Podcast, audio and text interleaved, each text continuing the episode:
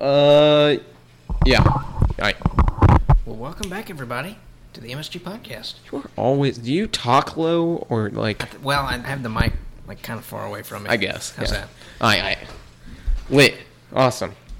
So, how's it going? How's it going, peoples? We're doing a little Oh recreational shoot! uh, drinking. You know what? Give us five seconds. We'll be right back. Uh, there we go. Okay, Okay, we're back. we're back. It's been three days. Bro, imagine it was three days since we got Oh, back. movie Uh, magic. We had an intermission. like five okay. minutes. Um. Okay, wait. Did you hear the story I told at, at lunch today? No. Okay, you want me to? Re- I'll retell it because I, Yes, I, please I do. actually, I we had nothing to talk about when we were sitting at the table, so Mm-hmm. I brought it up to Nathan. You know, because I was sitting with Nathan and Alex, not near you. Yeah. But I wanted to tell the story on the podcast. Okay, go for it. So okay, it's not that long of a story, but it's quite interesting. Are you sure? Sure, you didn't hear it? I I heard Because like because I started talking end. louder because I noticed everybody stopped talking and Yeah, was paying like, attention to me, so but I like- just kept my eye contact on Nathan. I was like, don't even worry about anything else. People are paying attention. I actually was incredibly stressed out telling that story. I don't know why. like my heart started pounding. I was like, "You could really mess this up," even though it's a, it's it right your own story. I don't know. I don't know. It's it's weird, but um, I'll tell this story. It's a short story. Um, I will have to rephrase certain words so it's not explicit. I guess. Okay, that's fine. Uh, You can do it, man. I believe in you. okay, okay. So a few people already know this, um, but most people don't. Um, so Monday, I was at work, and it was me and my brother Tyler, right? Okay. You know, we do landscaping. Yeah. So we're at this one property. So he gets on the big mower, you know, the riding mower, and I weed eat. Easy. I've weed eated before. So I get to this spot on the lawn where it's like, I'm not gonna say it's not like two walls next to each other like an alleyway, but it's a, it's like a really tight spot. Right. So I had to pull the weed eater towards my body Mm-hmm. to weed eat. Now, first thing about this, the weed eater is that the weed eater, when you hurt the the hard, the more throttle you give it, it starts to like really shake and vibrate. Right. It's really annoying. But anyways, you you, Yeah, you deal with that kind of stuff, whatever. So I get to this this spot where I have to kind of squish myself in because it's a close quarters spot. So I have the weed eater. I, I pretty much pull it completely against my body. Now the weed eater has two handles. It has it has where the throttle and the stop button is, Mm-hmm. and it has the other handle, which is just for maneuvering up, down, left, and right. It's a big like the maneuver part is for like it's big it's big and, and round and black. yeah. yeah, it's just for whatever. So that's the part I'm talking about. I'm not talking about the hand, or I'm talking about the black handle, Okay. not the throttle. Okay, so I, I pull this weed eater against my body, and I full throttle it because it's like I just want to get done with it. You know, just get in here and then get out in the open, so I'm not squished. Right. Okay, so I rest this weed eater against my body. It's pretty much completely pulled against my body. Okay. Now, first off, I didn't hit myself with the weed eater. Okay, that's good. I didn't cut my legs or anything. I've never done that in my life. I've been hit by weed eaters, but not by my own. Mm-hmm. Okay? So I pull it against my body. I full throttle it just because it cuts better when it goes faster. So it's like just zoom right through it and get out. Anyways, just with how this maneuvered. So I rested with with how I pulled the weed eater. That the black handle, the one where you pull up and down and all that, it, it was really close to my private area. Mm-hmm. Okay. At this moment, this all happened like it was like synchronized in a matter of milliseconds. Happened. So I pulled the weed eater against my body. The handle's right in in the the lower section of my body, and I full throttle it, and it starts to really shake. Right. Mm-hmm. I don't know how this happened. Well, I know how it happened, but like, I would never want this to happen again. Just what happened, okay? It shook, and at one just one moment when it shook, what happened was the handle that I was holding slammed against my my upper inner thigh, oh, but one of my items, as you call them, balls. like lined up perfectly between the oh, handle and my leg, oh, and no. it slapped oh. against my. And I stopped for a minute, and I screamed. I was like, "Oh my gosh!" I was like, "Oh no, it's over." Oh I, I was like, "I can't do this anymore. I'm done." Oh. I stood there for a minute, and then when we got done and we got back in the truck, I asked my brother. I was like, "Did you see me standing there for a minute?" Just in the front, he's like, "Yeah, yeah." I was like, "Yeah." was something going on. I, I, something happened. Oh. I was like, "Oh my gosh, it's over." I feel for you, man. I don't know how, man. It's like, oh, it was awful. I was like, oh, it's been so long since I've taken any type of pain down yonder, and it's like, now I know why you don't want it to You happen. remember real fast when it comes back. It's. I was like, oh my gosh, dude. Oh, that sucked. That was the worst thing in the world. Oh It my was like it gosh. it was calling out to that one specifically. like, ah. you. Oh, never again. Never again. I'm so sorry. Oh. Get home, get that bag of ice, and just like chill. I had to take a moment. I was like, oh, oh my gosh. I was like, I was like, I just want to go home. Like just end the day. Lay down on the ground and die. But yeah, no, that, that was what happened at work. so, and that that never happens. Like, it rarely ever happens. I don't I don't have stories like that Like a from very work. specific set of circumstances. It just happened to all line up perfectly to ruin my life. So, that's that's my story for pain. Mm. So people were probably happy to hear You should Oh rename gosh. that uh, weed eater, to what? nutcracker. No.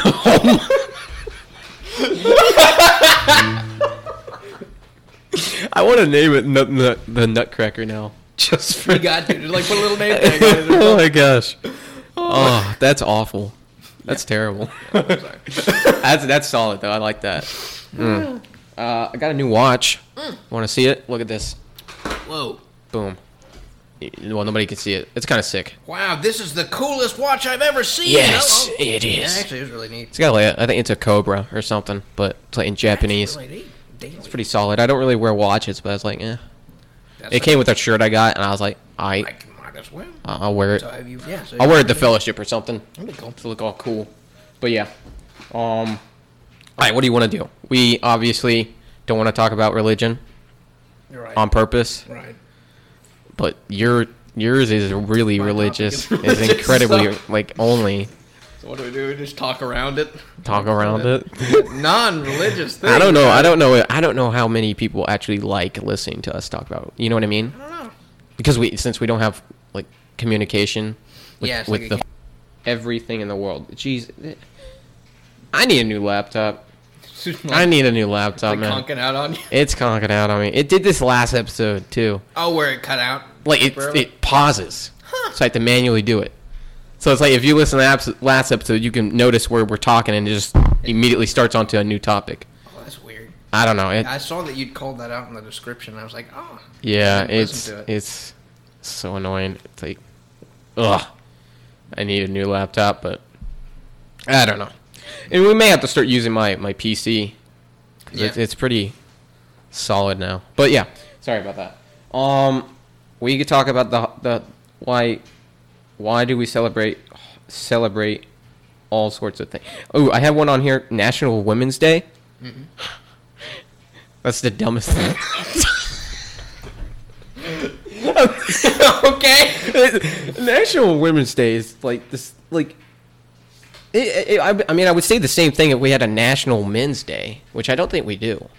No. We don't have one. I would say it's Every stupid. other day is a celebration of men. Oh yeah, every day is a man's day. Yeah, there you go. White privilege at its finest.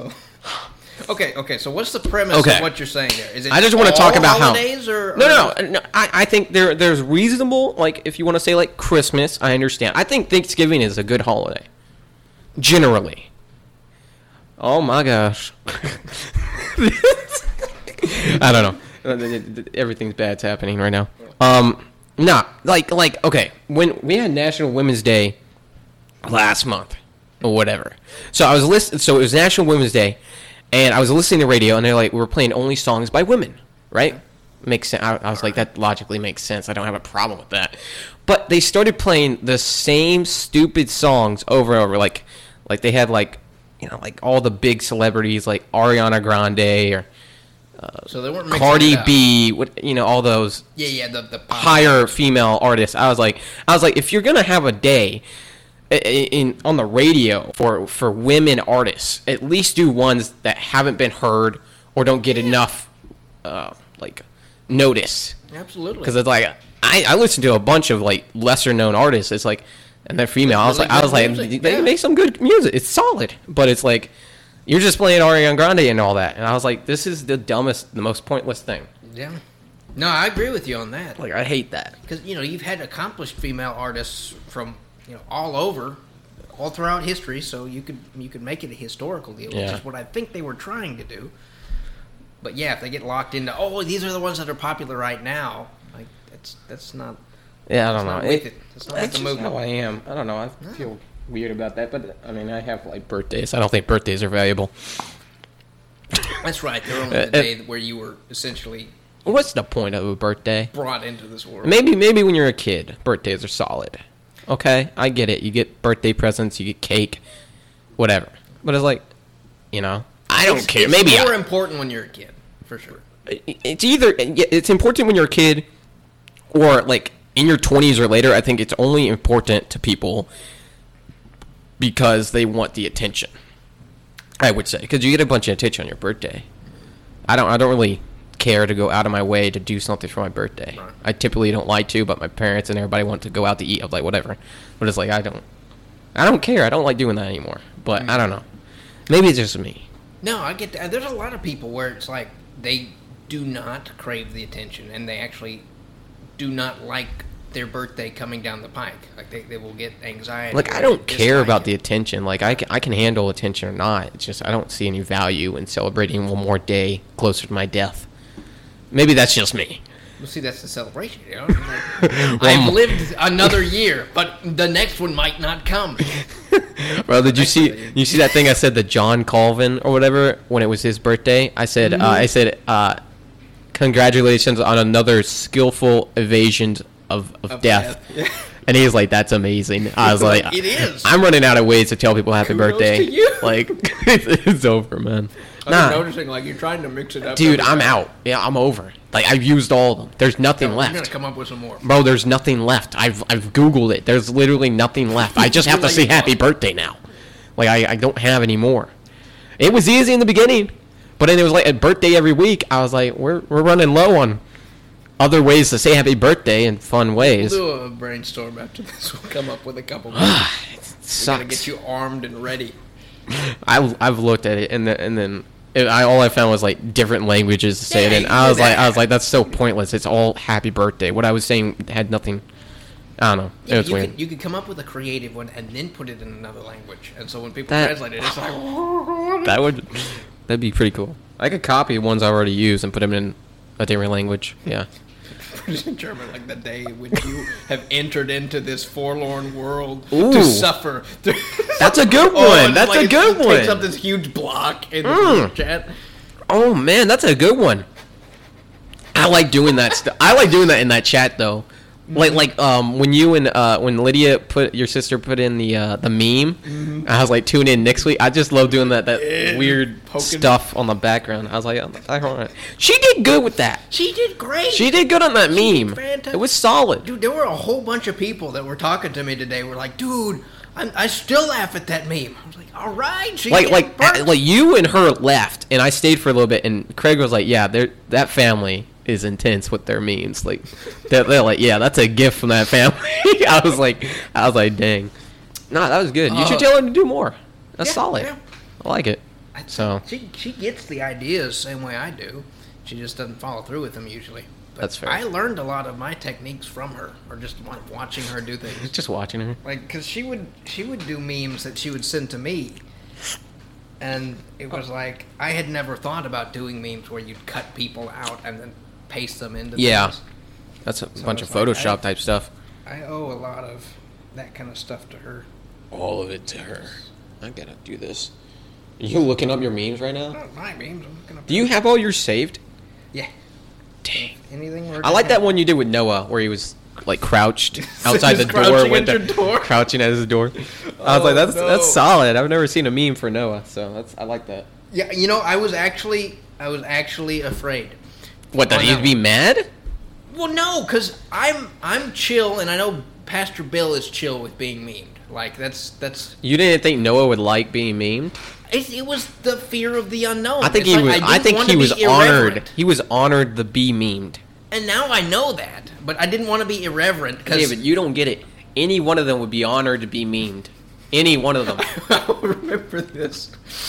You do it to Bill the most, just because he's Yeah, he- always up he's there. preaching the most. Yeah, and I will soon Ugh. lose him as meme material whenever they cut off the live stream. You you mentioned how there was one picture you had of, of Bill. You I need to put it up. I'm not going to do it. You need I to- promised myself I won't do it because it's too funny just by itself. good? It's just a picture. It's just a picture. What could the picture be? Like how could it? How could that picture, like an unedited picture? Did you already make the meme No. and you just have the? So it's just the a picture that you. is the meme. It's a meme. I I I don't know what that would be. It's like like there's only, no way. Only my sister has seen it. Like that. Like you- if you had a picture of somebody picking their nose, it's like, oh, that's kind of funny, but it's like, it's- I don't think it's and maybe solid. maybe it's only that funny to me. I, I don't know. I can't think of anything that I just take a picture of, unedited. Hmm. Perhaps it was just funny in the moment. Yeah, did, did- when you saw it, did you think of a way you could turn it into meme or how it referenced to a different like? No, I didn't. No, because if you picture in your head, you're like, oh, that could be this. It's like okay, I can understand that because I've done that all the time. I'm in the process fast. This is just you on your phone the entire time. Yeah, That's all this is. He's just talking at me, and I'm just I like it. okay. I will We're show you topics. this. You will be the third and perhaps the last person. Wait, wait, wait. this to. Other than you, wait, third. So you're the first. Who's the second? my sister. Okay, okay. Oh, jeez. Well, I think I'm- I feel. I don't. I don't want to see it and not laugh. Do you know what I mean? Yeah. I, I don't want to be that guy. That It's disap- like, my humor is dark humor. So me turn down you, the usually, usually, usually PG memes or whatever, I don't catch as funny. I get the reference, but it's like they don't make me burst out laughing. okay. Well, now I'm afraid you won't laugh at it. I, bro, I don't. I saw it for the. I don't like, want to look at it and not laugh. You know what I mean? Like I'm scared. I, I don't want to ruin you. You know. Since What it won't make any difference on the podcast, I will save it until afterwards, so you won't have that weight of laughing on air or Ugh. not laughing on air. Ha, ha, ha. might not be- like, oh wow, that sure is funny. Ugh. I just know that when I was uh, when I came across it, because usually I will remember a funny moment in the sermon, yeah. And I'll go to the live stream and I'll scroll through it until I find it. I'll be like, okay, it was relatively, you know, a third of the way through. and Yeah. I'll go find it. This one, I remembered seeing it live, and then I went back and scrolled through it and like stopped on it. It's just perfect. It's just like, okay. Well, you you get don't you get all your images from Philip, right? I get them from YouTube. So like where they live stream it to. But Okay. when Philip was saying that, he's one of the people that runs the cameras. So Okay, okay. I thought it he meant like he took the still image and sent it to you, and then you he switched just it. records the whole thing, Okay. and I go and scroll through. Okay, because that's what I was thinking. I was like, oh, he's up there getting solid pictures or whatever, and then throwing them out to you. And Like I would love that. It That would be job a lot useful. easier. He but could like give me a but that's different because he may not have the same interpretation of me, so he may not get the same images you think of or see. Yeah, that actually has a lot to do with it because if you know, there's sometimes where I I remember a scene from the The sermon? Yeah, yeah. that it, it doesn't look the same, or I'm hoping it looks like Yeah. this in the film and it doesn't. I think you got to have low expectations for that. Yeah, Maybe I don't yeah, know. yeah. Maybe you have to be flexible. you don't want to have you do it. high expectations and be like, oh, there's nothing here. right. Uh, I don't know, but like with the the Noah one, you know, his cr- sin crouching. That at was a door. good one. I was remembering, and thankfully it was correct that he went to the side of the pulpit and crouched down. So then I could still shot that and do it. I, I like that one, dude. I was like, that's like he he had his hands. I don't know how, but they were like, They were just like perfect. Was I don't know how to explain. it. His hands were like folded in front of his bo- in front of his face, I and he was crouched on his knees. that Oh, I didn't show. It was solid. Anybody? Merry Christmas. That's a good one. Are you gonna say that for uh, Christmas? I could. Related? You I could, since it is Christmas related. Yeah, we're just showing memes on here that nobody can see, so it's like, very rapidly. yeah. If you if you ever want to see his memes, just message message David on MySpace. Yeah, I'm totally in MySpace. He's definitely on MySpace. I was the original MySpacer. I got a MySpace. Do you really? Yeah, I made an account and I don't remember how to get into it. They've updated it so much. It's like, Yeah. I don't know anything. They're probably So trying to catch the uh, the trendiness of all the other. yeah, I don't know, but all right, we're out of topics other than God, and obviously we can't talk about God. Right. We promised we wouldn't. We talk said we about wouldn't that. talk about it this episode. Um, Though we've talked about pastors and being David, never mind, I can't talk about that. See, all my topics I have currently written down, either I have no knowledge on them because I forgot about them, or they just don't have enough information Yeah, to go on more than much. two minutes. Like, and then and then one of them is like super personal, but like, uh, I can mention like there was a girl from my college that I saw on TikTok. That's Like a girl I went to college with, I had classes with her. Cool. I saw her on TikTok. Well, this was probably two months ago because I haven't written anything new down. But no, she was making a TikTok and talk about how she was like, um, how she was. She claimed she was five three in height, and I was like, that's cap. She's like five seven, really. bro. She's lying. That's cap. You can get away with a lot. I was like, "That's cap." I even I put it in the comments. I said, "That's a lie." I know her. I know you. She never responded to me. I doubt she ever would. But I was like, I was like, I went to school with you. That's a lie. I was like, stop spreading this deceit. You're taller than that. Be honest on the internet. like I'm just about five three or five. Well, I consider myself to be five five, but I'm I'm probably like five four to be honest. I'm definitely. full for it. You're taller than me. I am not. You are you literally you're If- like if half an anything- inch. If anything, You're we're the same half an inch at least. With hair, maybe. But No, no, no, no, no, You, no. You, right you top of my are, you are at least half an inch to an inch taller than me for We're, sure. We're gonna prove or disprove that. One. I don't know how you would. You gonna shave your head?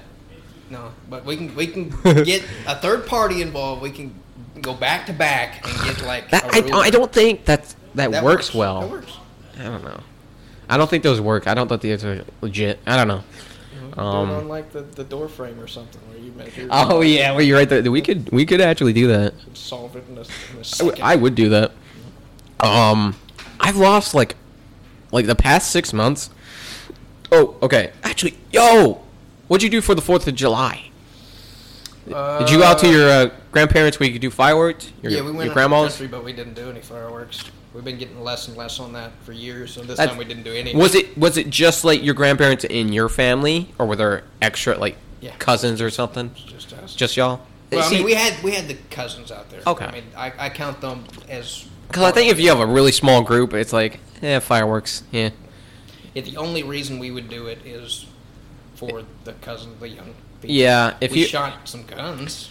That was it. There you, hey, that counts. Skeet Okay. shooting or just shooting, Just shooting? Yeah, okay. we got a little old milk jug out there and shot it. There you go. My cousin had gotten a uh, antique rifle recently, and he was like, "Oh, let's go shoot it." I said, Antique. Yeah, you must have to like clean that bad boy out. Yeah. He- Ugh. It was actually really, really nice. He, he got a good deal on it, and it was old enough. So there's, I think it's 1895. 1895. If if, it, if a firearm was made before a certain year, it classifies as an antique. Yeah. So it could be shipped straight to you instead of being shipped to an FFL license holder. That's fair. He got it shipped right to his front door. Hmm. That's cool. It's not bad. Um, I mean, we did fireworks, but well, technically we did have young kids there. That's true. See, I talked to myself. Rationalizing what you're saying. Okay, I gotta tell you something because I'm pretty sure I told you the story of a few years back about a firework that went off.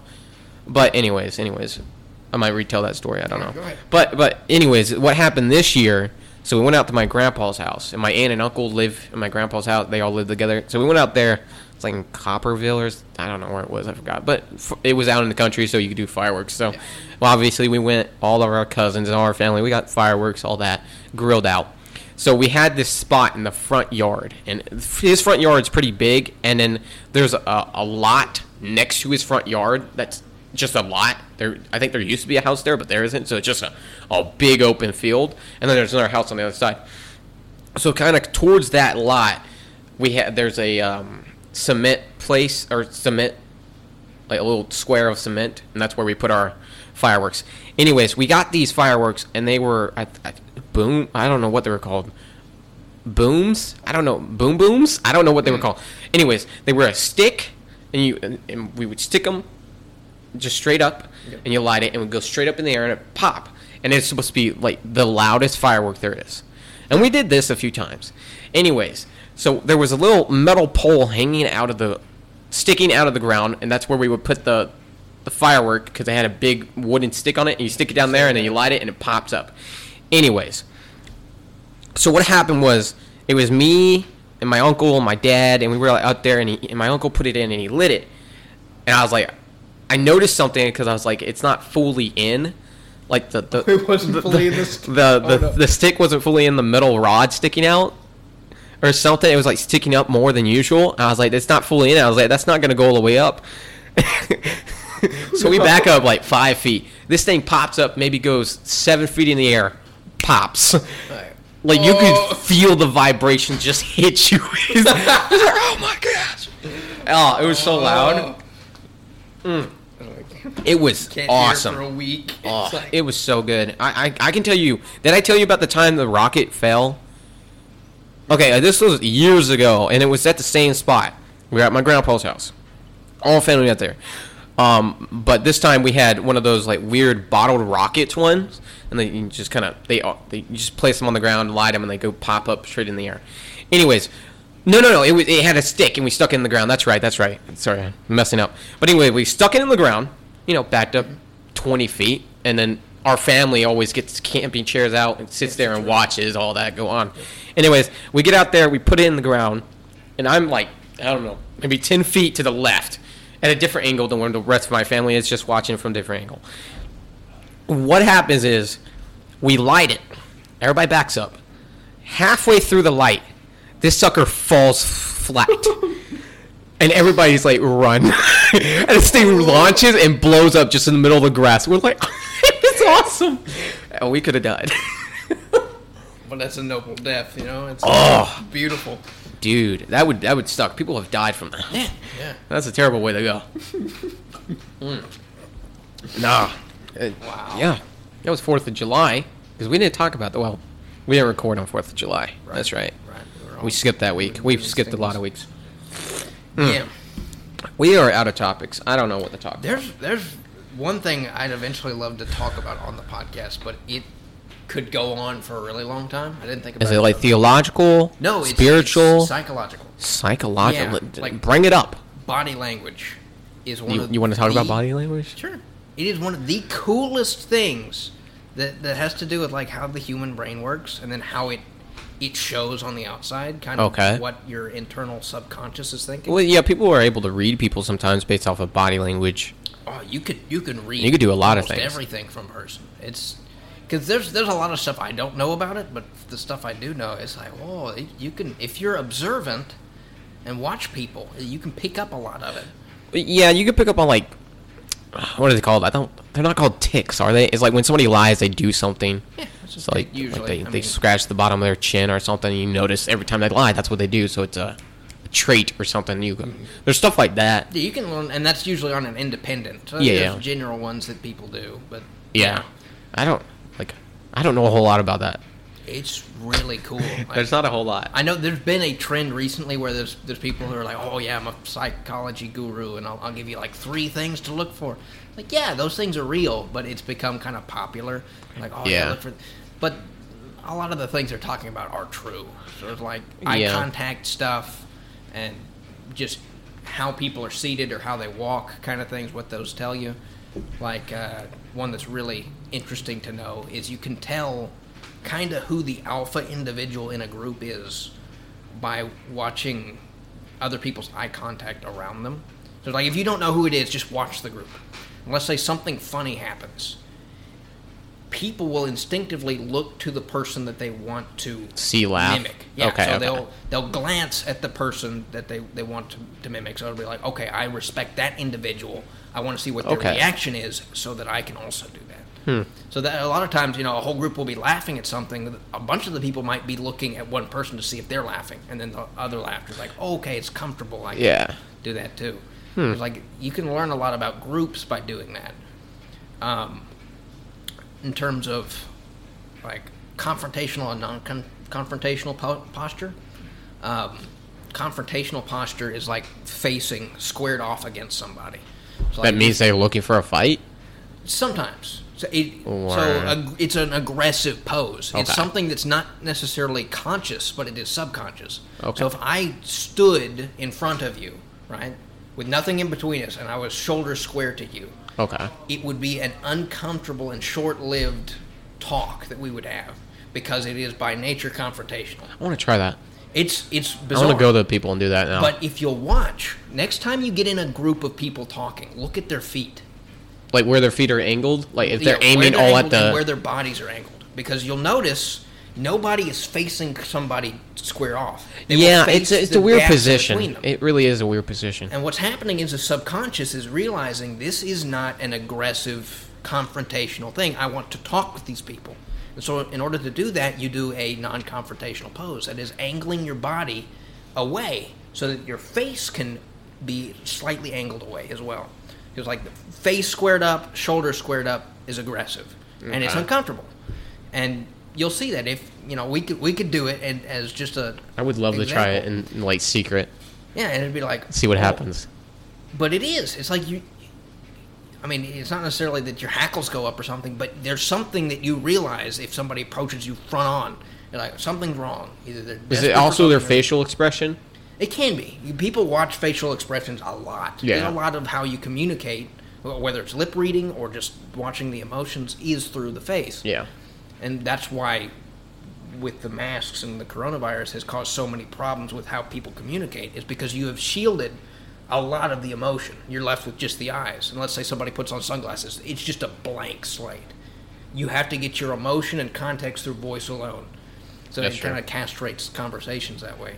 Yeah. Have you seen that clip? There's a clip of this girl where she has she has a mask on, and from her like, I guess from where the mask stops to like her eyes, it looks like she's smiling, and then she takes the mask off and doesn't move her face at all, and she's frowning, Yeah. and it's like they look the exact same just from the the, half top, Yeah. eyes or so. I was like, right. that's insane. That's weird, but yeah, Yeah, Uh, that's something else actually. Is because you you're you can tell people's emotions by how their eyes look. Like it might take a little training, but with a little bit of research, you should be able to tell what genuine happiness and fake happiness looks like in somebody's eyes. So somebody can have the widest grin on their face and look pleased as punch, but you can tell in their eyes they're not happy at all. Um, Just because true happiness is a full facial emotion. yeah, But you know, you can you can smile without any mirth being in your eyes. There's, there's a light light sparkle, uh, just Yeah. the way that your eyes crinkle. Uh, just little tiny details that you might not notice, um, or or if somebody's telling you that they like what you're doing, you know, like oh wow, you, you drew that really well. that's that's like compliment type stuff too. Yeah, stuff compliment too. stuff. But if they don't like it, there's tells too. Like they might be smiling and doing stuff, Like but if their line, lip yeah. goes up ever so slightly when they're saying it, Hmm. it's you know they don't like it, but they're being nice. Yeah. saying so. There's, there's like a lot of little tiny tells, um, just in people's mannerisms, things they do. Yeah. Like you brought up, there's little nervous takes that people do. Yeah, Uh, you know, you're bobbing your knee up and down, you're twirling your hair, you're scratching your nose, adjusting your glasses or whatnot. Those are usually um, anxiety reducers because there's a lot of people out there, and myself included, that are just generally anxious. It's not full blown anxiety, but yeah. little repetitive motions that are, you know, they're not like Get a OCD fidget spinner or something, Yeah, or one of those it's little weird cubes. motion. And so Yeah. you'll see a lot of people doing that, just little things, and it, it, it's something to do with how your brain works. That it, it's got to do something peripheral and repetitive Your as a crutch, yeah. essentially, for for making yourself calm. Yeah, that's, that's weird. Dude, we need to try that. Yeah. Oh, it's it's I would love to try that. But you'll notice if you try it, because you can have full conversations with people where you walk up to them straight. You notice that they will turn. So you can still be straight to them, but they will turn because it's a subconscious. I don't want this to Oh, be. I want to. I want to do that and see if somebody turns. Uh, Right. That sounds fun. But you can also use that to your advantage because other people will recognize body language cues from you, whether they realize it or not. And you know, there's a problem with that. Some people don't get those cues very well, and those are the ones that you have trouble breaking away from. But you can de-escalate situations that are very tense just by changing your body language and tone. And it's really fascinating how you can do that. There's a, there's a lot of uh, conflict disbursement, conflict management training that goes on, where it is just like, look at your body language. What are you doing? If you're arguing with somebody, oftentimes the argument will flare up if you turn into the conf- confrontation. So you square Yeah. up with them, Yeah. and it might just be verbal, but it will escalate. And so to de-escalate, you turn away. you angle your face. You're still looking at them. You also slightly tilt your face downward. Tilting up is towards aggression. Tilting down is de-escalating. Hmm. And also keeping and maintaining a calm tone will shut it down really fast. I get that there are some people that will continue to go, but just by situation alone, a lot of times, changing your tone and your body position will make you look incredibly calm and collected, and it'll make them look like the biggest loser on the face of the earth because they're continuing to hammer you Yeah. on things and raising their voice and things, and you're just, you know, you're having a conversation with them. And so just by the situation alone, it can de-escalate because they realize I look like a douche, man. This is not good. Hey, that- uh, dude, I want to try that now. Yeah, there's Gonna do that. there's, there's a lot of cool stuff, and man, there's a thousand of them. You want to improve? Have your you been like face? watching, like reading wanna- books on it or something? No, just just because one of our teachers in high school was a, a full blown psychologist, so he would teach us a lot of these tricks that I've I've kept a lot of them Okay. just thinking, can I think about them? When, when I'm with people, I will watch them if Yeah. I'm not involved in the conversation. And so it'll come up. You know, you want to know if people like each other. That's another thing with eye contact. Yeah. Watch people, and if, if you, you know, okay, this, this girl is crushing on somebody, who is it?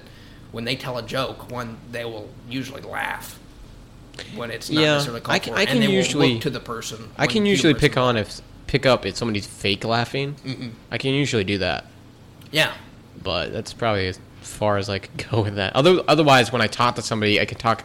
I can usually pick up on how how they're responding to me, like not just tone, but actually what they're saying. Mm-hmm. Because if they're not really putting in any effort, then obviously their their response is weak. I guess. Yeah. Which would indicate that they don't really care about the conversation or Yeah. don't like you or they don't want to be there. Whatever. I don't know. Right, sort of like a cop out response kind of thing. Like a- So I- I can usually pick on that, but I I don't really pay attention to facial expressions or or how people are angled at all. Yeah, I've never picked up on that As before. soon as you learn that and you start looking for it, you start seeing it everywhere, and you. I feel like "Oh, I'm gonna cool." start looking at it. And, Oh. uh, another thing that I haven't been thinking about again until recently is crossing, and it's a it's a comfort deal. Is that crossing your arms or whatever? Yeah, so it's with some extremity of yours, you are crossing the center of your body. So that could be something as simple as crossing your fingers together. It could be crossing your arms, and it could be crossing your legs or your ankles.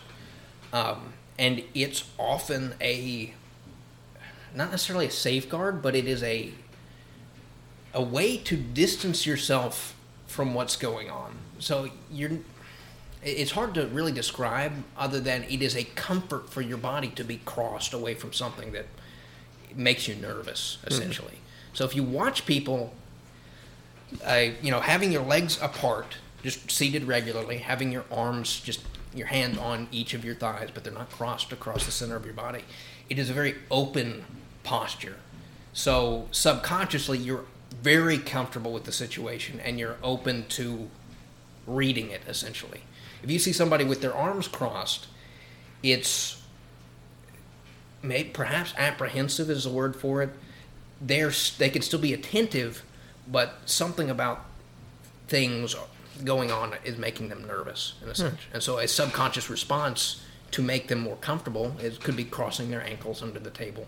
It could be crossing their arms or crossing their fingers or something. But it really is. It is. It's sort of like locking your extremities, which can be unpredictable, together in a very predictable and very safe pose. It's towards your body. It's anchored. Um, whereas, yeah, you're you're far more open and exposed with nothing crossed. Yeah. And you can actually do that to yourself because I've noticed that a lot with me. I'm a, I'm a very nervous person, which I don't like, but I'm, I'm nervous. And so I will often notice myself crossing ankles, crossing my arms, and like, okay, okay. I, don't know, I feel It's, like it's that's not an open mental state, so I will purposefully uncross my legs, uncross my arms. Hmm. And I can actually learn better that way, but it's not comfortable for me. that's interesting. Yeah.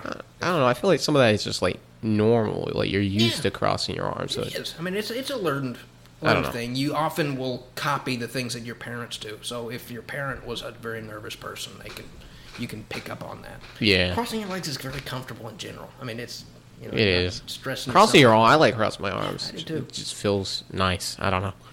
That's interesting. But it, it's also a position of strength, which is interesting too.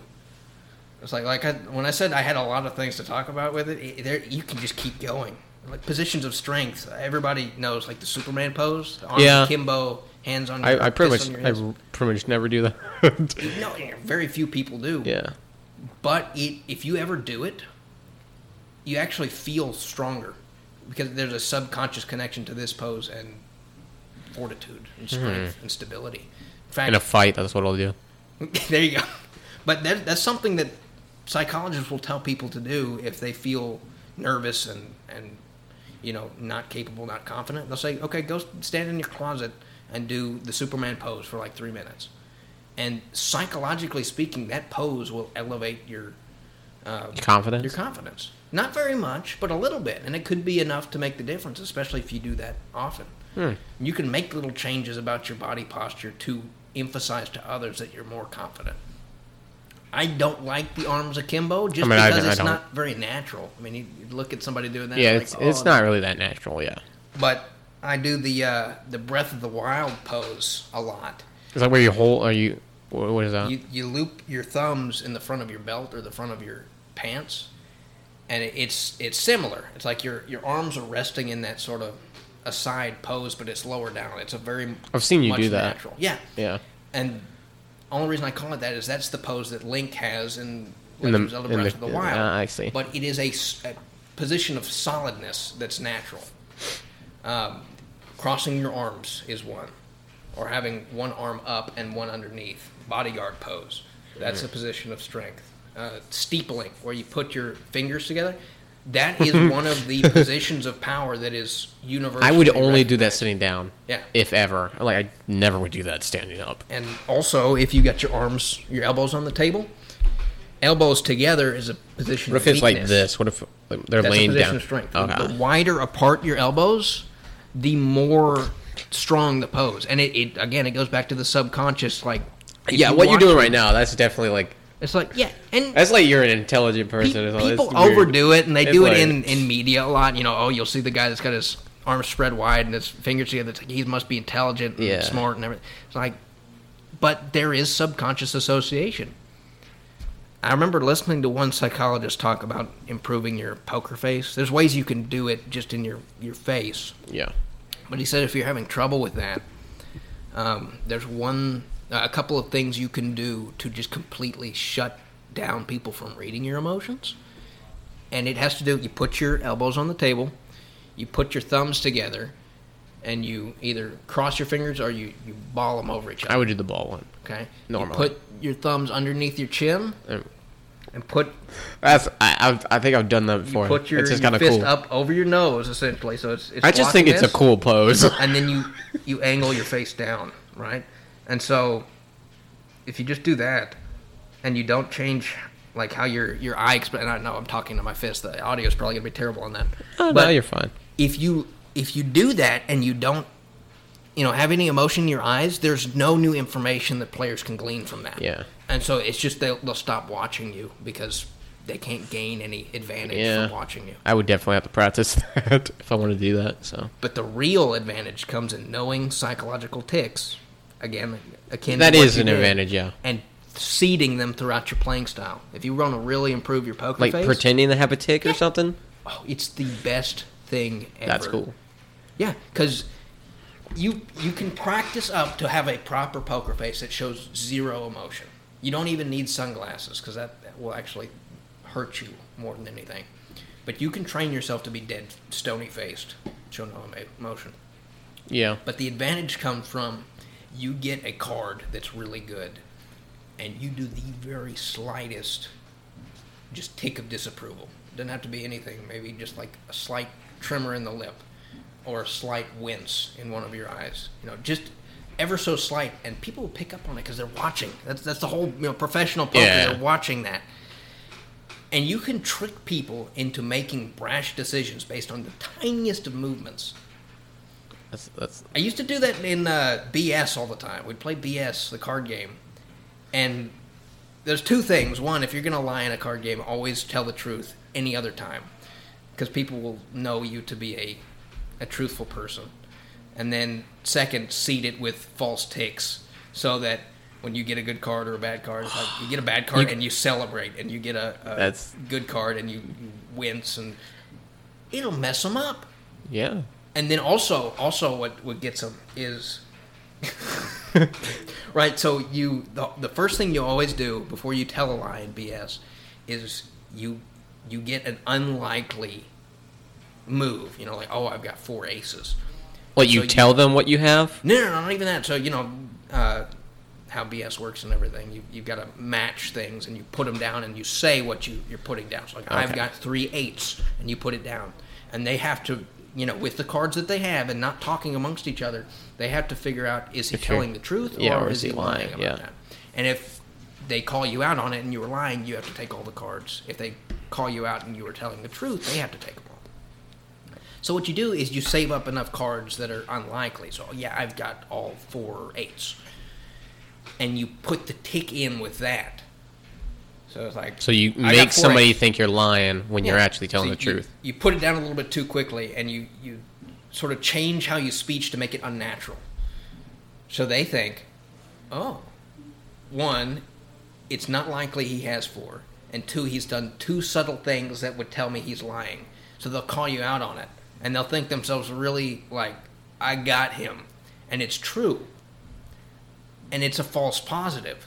And so now for the rest of the game, they're doubting everything you do. It's like That's that's really wait good. a minute he told the truth and he had those ticks so you know it doesn't matter what else you do they'll either think you're telling the truth the whole time or just throws them off they don't know what to think Hmm. That's. I want to. I want to play some games like that now and try them out. yeah it's like it's It'd be cool. I, I could like coach you in all of these before we play Become some a of them. professional Like, because you you can do that in like spades. yeah Because I've, I've played a lot of spades. That's probably the most I've played. But yeah, I, I know that's very common in like professional Texas hold, Hold'em and such. People are always paying attention to, you know, any slight movements or ticks or whatever. I mean that's Yeah. the, that's the only way you can get information on what the other player has and with that much money on the line you have to be very good at what Yeah, do. and they're they're pretty good at it too. So So it's it's That's really interesting. really interesting. But that's why I find it so fascinating is because you can do so much with it. There's a lot of practical good yeah, or bad to be had from just having a basic understanding of how people do things. And that's that's not even getting into like the interrogation. yeah, like lie detector tests aren't even like hundred percent proof. Right. Right. They- They're not usually admittable as evidence, but they can They can help, they- but yeah, they can. They can tell you a lot. I, I know tricks behind that. Like you can, you have to basically train yourself to like raise your heartbeat when you're actually telling the truth, mm-hmm. Because then it throws things off and it's like and has no value. that trick about the false positives is actually something that helps with lie detector tests because usually the way that they work is that they ask you a series of control questions at the very beginning, which are simple, easy answers. Yes, no, usually, or just simple, like, okay, is this year 2021? Yes. Like, and what they're doing, they'll go through 20, 30 of those questions. Those are their control questions. So they read on there what your your heart and your sweat levels and everything uh, are doing during the control. And so when they have parallel questions, the real interrogation questions, they can compare it to the control. So, Yeah. okay, this is what his normal function was when he said yes. He said yes on this one. It does not match. He, you know, so we can have a high likelihood of him telling a lie on that. Yeah, So to do a false positive on that is you just screw with their control questions and they can't you have to you have to pretend you have to act like the truth is a lie during the, if you if you can deceive the machine in the control questions to act like it's a lie, like your heart rate increase or whatever, then it throws off everything else. So that's essentially what you're But yeah. doing, and the increasing of the heart rate thing. It's that's like a high skill maneuver. Yeah, I, I couldn't do What's that. What's easier is to just butcher the answers to those control questions. Like, okay, you you got asked, is it 2021? You're like, oh, wait a minute, hold on. Did you did you say 2021 or 2020? So it's like you've thrown something out there. They were looking for a quick and simple answer, and you've just extended that, and so now it throws off their data. So now they can't use that control question. Yeah. So they ask you the next next one, and you mess with it ever so subtly. Uh, oftentimes, usually a really good operator can tell what you're doing, but normally it's just like, oh, if you if you do it conversationally, they don't understand what you're doing. Yeah. We're like training people to like lie on lie detector tests and all. I- that was one of the things that my teacher in high school did. He he sat us down and he What teacher us- was this? Uh, not sure if I should out him on. Is this somebody I would know? yeah, I think so. No, I think one I- of your teachers too. I think I know who he but is. he he did that during the time that you weren't there. Yeah, yeah, yeah. That's fair. Yeah, because I never heard about any of that in high school. So yeah. Very very interesting stuff. oh, and, and last thing I'll What? say on it. I know we're probably approaching the end, but um, let's take this table as as an interesting example in psychology. Um, when you want to talk to somebody about something that is very uncomfortable to talk about, you know, like let's say you want The to birds and the bees. Yeah, okay, birds and the bees, right? That's a very uncomfortable or you know, you see somebody's having a problem with drugs or something, and you you need to talk. You wanna to confront about it, yeah, yeah. But you don't want the shoulders squared confrontation because the body will naturally run from that. I mean, they, they might sit there and take it, but they're not going to listen to what you have to say, and th- there will not be a good discussion. It'll just be like In one ear, flight. out the other, yeah. Yeah, I'm not listening. So, in a similar form to crossing, you want to make them as comfortable as possible while also still having that openness and dynamic. Yeah. Thus, you put something between you and them, So like a table. like a table. Okay. It's the reason why speakers like talking behind pulpits is because they're putting something between them and the thing that makes them nervous, i.e., the crowd, yeah. The crowd, yeah That's yeah, that's fair. and you can watch what a person does easier if they're at a table but this is a subconscious defense mechanism that the mind has if you begin to talk to somebody about something that's really really like like okay man i, I did something really bad you can observe them start to build a wall with items on the table that will create a more formidable barrier between you and them. And it's scary.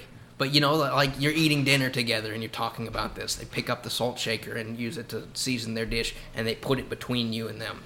And then they drink their drink, and you, they put it between Yeah, yeah. you and them. And by the end of the meal, they have this makeshift wall, but it's a real thing because they're so uncomfortable about, about the topic that the table is not enough. Like they they understand that what they did was wrong or, or they're Yeah. very nervous about it and they will construct something that protects them Hmm. subconsciously and so you can be watching for that and go you know it's not an admission of guilt but it's about as close as you can get without a lie detector test That's interesting. Like I, I will say fascinating. that that whole like you were talking about the podium stuff. Yeah. That I've I've experienced that yeah it's very because I had to do like speeches in college, Yeah. and we would have a podium in the left corner, but then we were in groups of two, so like my partner would be on the podium doing the slides, and I would have to stand in front of the crowd just in the open. Yeah. And I was like, "This is the worst thing. I like being on the podium." I was like, "I hate being just open." I was like, It's "It's, terrible. And- it's terrible." I I taught um, speech. It was public speaking for a very short period of time, but that was something that I always did. Is I wouldn't allow who I was teaching to have a podium because it really is a bad crutch to have. Yeah, but it's like, it's terrible being Because in the open talk talking. without a pulpit. Then Yeah. having a pulpit is you know it's just even better. That's probably why like one why like some pastors or whatever will like walk in the open. yeah, yeah, yeah. No, but that might also be like a tick like movement, walking back and forth. People like fast people like pacing pacing. while while uh, speaking is a nervous calming Yeah. thing. Yeah, but that's not always a sign of extreme nervousness. I'll tell you this: every public speaker is nervous. If they're not, they're going to mess up really bad, and they'll be nervous the next time. But you can tell a comfortable speaker from a not comfortable speaker just by watching what they do around a, a podium. Hmm. Because you will often see new speaker not very comfortable gripping the sides of that podium or doing something to it. You know, i I've seen a lot of speakers that will grip the podium, push it forward, and balance their foot on one of the feet of the podium. Yeah. And it's like it. It's almost like a giant fidget toy to them. Yeah. It's it, it relaxes help. them. Yeah. And it's like they're just a new speaker. They, but man, I, I would love to get back into teaching that because there's so many cool things that you can like imbue into people with public speaking. But hand motions are really good. That I always do. I do hand moment motions on everything. You'll you can tell That's the difference always between a new and an old speaker just based on the the range of their hand movements. There's a lot of people that will the first speech, you know, they'll get up and their elbows will be tucked in and their hands will be right there in front of their chest, and they will do hand motions, but it's very repetitive and it's very minimal, um, and it's nerves doing that, but it it's a very poor image when you're giving a speech, not dynamic. There's the problem of being too dynamic, and that's also to do with nerves. You'll see some people that they're waving their hands all over the place. They're running from side of- of the stage to the other side, um, and it's their body's way of getting the nerves out by being Yeah. just over the top. I, I mean, when I do public speaking, I usually just I- I stand wherever I'm standing. I don't move, but I use hand movements a lot. yeah, that's a good thing. But yeah, that's that's like I'm not used to like basic. I'm not used to like pacing. It's just not something I do. I mean, I'm sure I could get used to it, but yeah. So it's like, yeah. I've, I've known a lot of pastors that are really good about going back and forth on the stage. Um, the best ones use it in a way that is natural and not nervous. Yeah. So, you know, they'll, you can emphasize points by going past your podium on the other side. Yeah. It's like, I've done this statement, you cross the podium, go to the other side, and you're on a new topic. And something about crossing that podium, it's sort of like it, it resets things. And it's like, okay, we move on to something new. Yeah. I've and seen it's that. little things that people don't think about. They're doing it, but they're Yeah. doing it. That's hmm. You should teach a class. eh, it's been too long. I'll sit there and I'll watch. I'll teach you. How about that? Yes, but I don't have to do any public speaking. Oh, no, no. I'm not going to be. gonna in, teach you. I will not speak. be in that class if I have to do public speaking. I can't do that. I think so many. Gosh, I took speech in high school, and I thought they did it wrong. Because too many people are terrified of speech. It's yeah, it's a terrifying thing. You're getting up in front of people, and everybody's staring at you, and you have to deliver something that is highly polished. That would nerve wrack anybody, uh, and it does nerve wrack everybody. But you don't condition somebody to something by sending them out in front of the crowd on the first go, because what that's going to do is that gonna, that's going to psychologically scar them into hating it for the rest of their life. So you have to work people up to it. Bro, I'm like, like the. Well, obviously you couldn't tell, but like I can easily see the difference between me being like, like, like when I read. Like today, I was with Noah and we were reading the Bible, and you know, I'll I'll read this chapter out loud. We'll go over it, then he'll read that chapter, whatever. And there's a huge difference. Like I can re- I can read really smoothly, like when I'm alone, like if I'm reading my Bible or whatever. But then when I have to read, even with just Noah, just one person, Yeah. it's like I, I constantly am stuttering or messing up. It's like, oh, I said this word wrong. Let's go back. Yeah. It's like it's insane. So That's okay. That's that's part of the process. like I do things so smoothly alone, and then it's like you get one or more people. It's like nah, that's not how that's gonna work. You get essentially performance anxiety is what it's classified as. It's like, okay, I have this other person, I don't want to mess up, or else they might dislike me or something. It's not Yeah. something that you think about a lot, but it's the nerves are still there. I just think about messing up over and over. That's all I do. So And that distracts you. yeah, But yeah, it's it's a fascinating science. It's very useful if you get into it and really try following it. You know, Yeah. the little things you do, I don't know. It's it's weird. That's why I don't do public speaking. but you could. I couldn't. I think you could. Nope. Won't happen. Never will happen. Won't do it. I don't know about that. We'll, we'll see. Well, I refuse. This is as close to public speaking I will ever get. Craig is he's done a lot of refusing on things lately. Bro, I watching Craig. It seemed like he was pretty nervous mm-hmm. because like that's what I would do. I would just pretty much look at the notes or whatever I took and just read it. I'll tell you, that's what a lot of public speaking. I was like, is. that's what I would do all day, every day. And even That's then, I would mess up. I, I wouldn't even look out. I'd just be like, no, no, no, no, no. you know, that's how I would be, especially in that kind of crowd. I, I, was, I would die. That's So- that's acceptable. Like not every public speech has to be that high polish. You know, I'm I'm looking at the crowd the whole time I'm doing it. That that's a different form of public speech. That's yeah, insane. You got memorized. You've got note based. You've got read based, and then you've got um, combination of them. Yeah. What Craig did was reading based, where he Yeah. written something.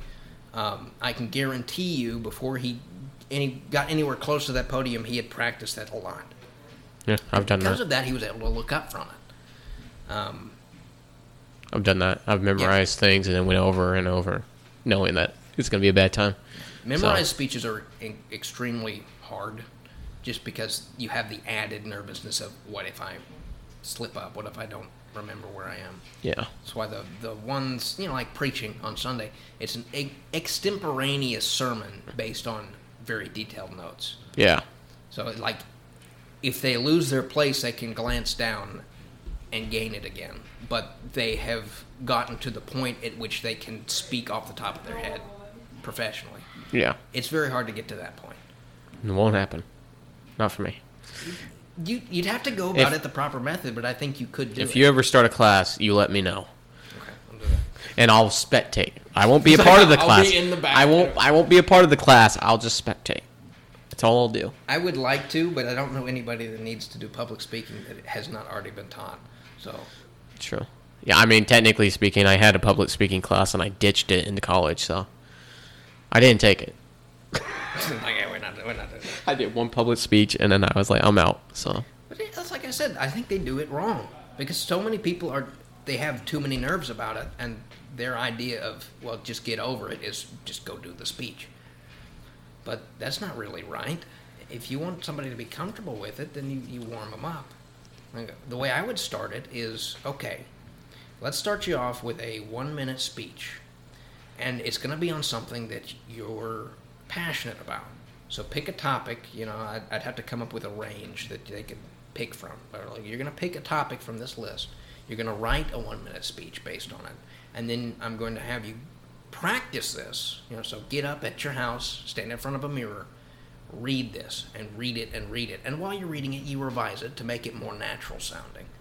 Right. So you, you want your extemporaneous speeches or your memorized speeches to sound natural, or conversational almost.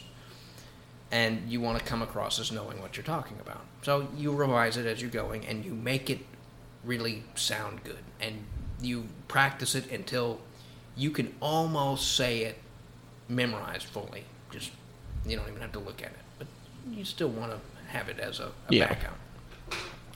Okay, so you do that. That's part of your exercises. And then your very first speech giving is you go into a room by yourself with a tape recorder. No mirror, no podium, nothing. But you stand there with your card and you do your speech as if you were standing in front of a crowd. Yeah. And then you're graded based on the recording. Okay? And then you you would probably have several speeches like that. So I would have the person retain their old speech and say, okay, now write this new speech and practice this one, while also practicing the old one. You do that process several times. Then you get the people's closest friends, and you get you know two, three people, and you put them in the room with the tape recorder. So the teacher's not in the room at that point. You tell them, okay, go in there and do the speech to your friends. So at that point, you're comfortable with your friends. You're still nervous because you're going to mess up in front of them, perhaps. But it's not that sheer panic of, here is me, my friends, and then all the classmates I don't know very well. Because if you mess up in front of all of them, okay, now what do they think of me? Yeah. So you want it to be a far more comfortable environment. And just having the teacher gone is far more of a relief. And so you do that for several speeches. So you do that for the original and then the other ones that you've done. And so, the- you know, in that manner, you're gradually working them up more and more confident. And so by the time they give that first speech in front of the rest of the class and in front of you, they've done it a half dozen times and they're very comfortable with it. And also through this whole process, you're coaching them on strategies of nervousness. Um, you- you're trying to get rid of their nerves. Yeah. Like if you're giving a speech, you always look at the back of the room. You're not looking at any one person at all. Yeah. You can, as you get more comfortable, start picking out people in the crowd to look at. In fact, that's a good process to do. It could be just looking at your friends that are placed throughout the room, but glancing at people in the crowd is a very it's a professional thing to do when giving speeches. If you can't do that, just look at the back of the room. You, look, oh, okay, that spot, that spot, and it has that appearance of glancing around and, and making an effort in seeing people. Yeah. Um, the way in which you hold your body as you're giving your speech has a big thing to play. Um, th- th- there's there's a lot of things I would change about the way that they do it nowadays, and maybe that would make people more comfortable. Maybe, but I don't know. we'll never know. That's right, because Uh, unless unless you go into it, but yeah, we should call it quits. yeah, I'm, I'm that way. So, all right. Uh, should we mention that thing, or should we just save it till next episode? Uh, it might help to save it if we actually have it. Okay, okay. Yeah, we'll we'll mention that next next week. Um, yeah, it's pretty late. We don't we never record this late. Yeah, So I'm sorry to keep you up. I know it was either today or tomorrow. So Now got it's it done. You can rest tomorrow. got it out of the week. Now we gotta. I don't know. We gotta do stuff. It's been a, a boring week. I hear you. No topics. Well, granted, it's hard to get topics when I don't watch TV Or the news or nothing. or the news or anything. Actually, now that I think about it. Yeah. So, and I don't play video games pretty much at all. So, yeah, All right. it's awesome. Um, we'll uh, catch y'all on the next one. yeah. Any last words, David? The wing. It's been a while since I said that. Since last week or Yeah, last episode, should I say? But yeah, thanks for listening, and uh, we'll catch you next week. See ya. Peace.